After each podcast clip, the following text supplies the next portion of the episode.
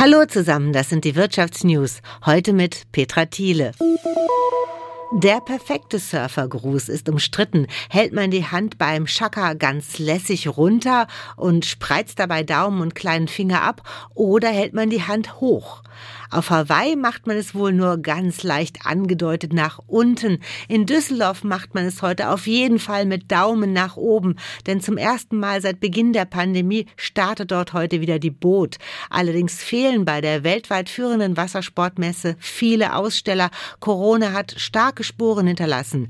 Der Wassersportmarkt hat sich verändert. Luxus geht aber immer. Details von Benjamin Satori. Knapp 30 Meter lange Yachten für 10 Millionen Euro, Urlaubsreisen auf dem Hausboot für 2000 Euro.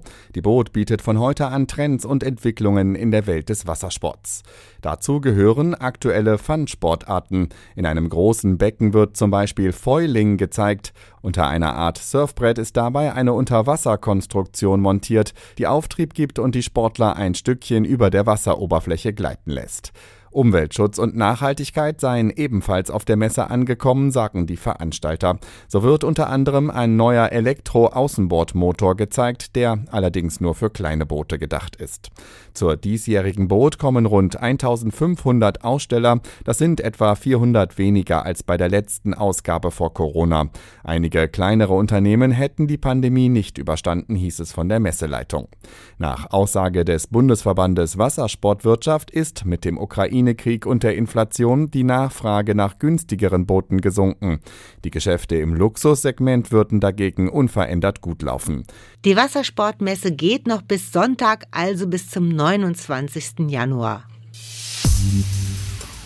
Heute wird die Verbraucherzentrale Hamburg wieder den Preis für die Mogelpackung des Jahres vergeben. Diese negative Auszeichnung hat leider Tradition und diesmal gab es besonders viele Kandidaten. Deshalb die Frage an SWR Umweltredakteur Werner Eckert.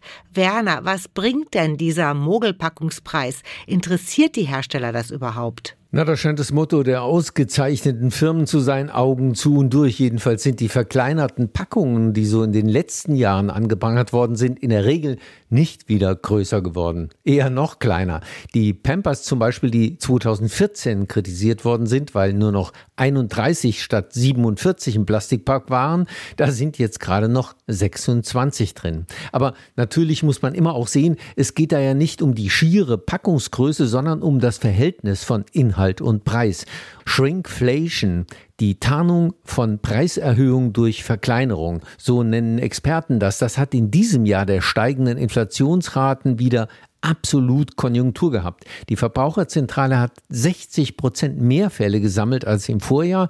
Im Grund ist dieser Preis also eher ein allgemeiner Warnruf an die Verbraucher. Guckt genau hin. Das lohnt in jedem Fall, denn in den Regalen steht außer dem Preis pro Packung immer auch der Preis pro 100 Gramm oder so ähnlich. Und dieser Preis der lügt nicht. Danke, Werner, für die Infos. Und das war alles Wichtige aus der Wirtschaft vom SWR. Unsere Wirtschaftsnews findest du auch zweimal täglich in der ARD Audiothek und überall sonst, wo es Podcasts gibt.